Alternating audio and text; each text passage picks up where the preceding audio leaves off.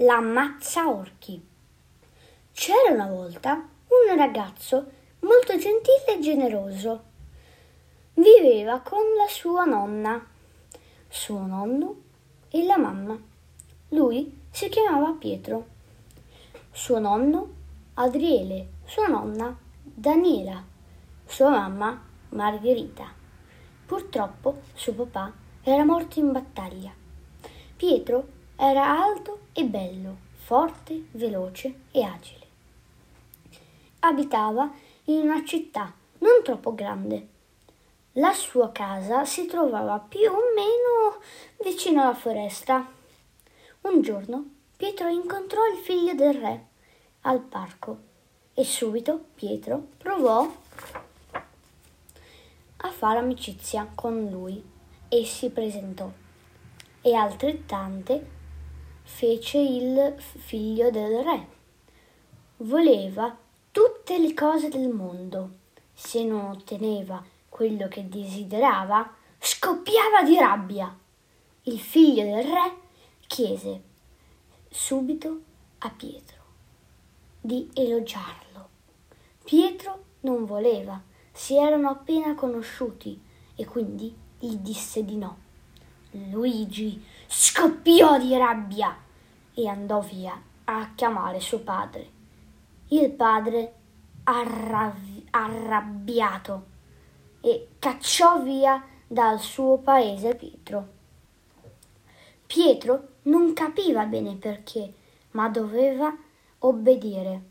Per cercare conforto, Pietro ritornò a casa e spiegò tutto ai nonni e alla mamma. Loro però volevano restare. Pietro, abbandonato da tutti, per ripararsi dal freddo, andò nel bosco e si addormentò, appoggiato sulla radice di un albero. All'improvviso Pietro si svegliò e si accorse che c'era una tempesta. Pietro vide un ponte e vi cercò riparo. Pietro stava tremando, provò a riaddormentarsi. Quando si svegliò, il sole splendeva nel cielo. Lui si stiracchiò e si mise in cammino. Per trovare cibo, all'improvviso vide un gigante orco. L'orco vide Pietro e si preparò a colpire con la sua mazza. Quando la mazza era mezz'aria, una gigantesca aquila con le piume d'oro e le ali giganti afferrò Pietro e lo salvò. Pietro era sbalordito. Una volta a terra, Pietro chiese: Cosa sei? Chi sei? Perché mi hai salvato? L'aquila non gli rispose, ma lo guardava con un'aria rispettosa. Pietro decise di chiamarla Raptus. Cominciò a camminare e Pietro la seguì. Si ritrovò così di fronte a una cascata.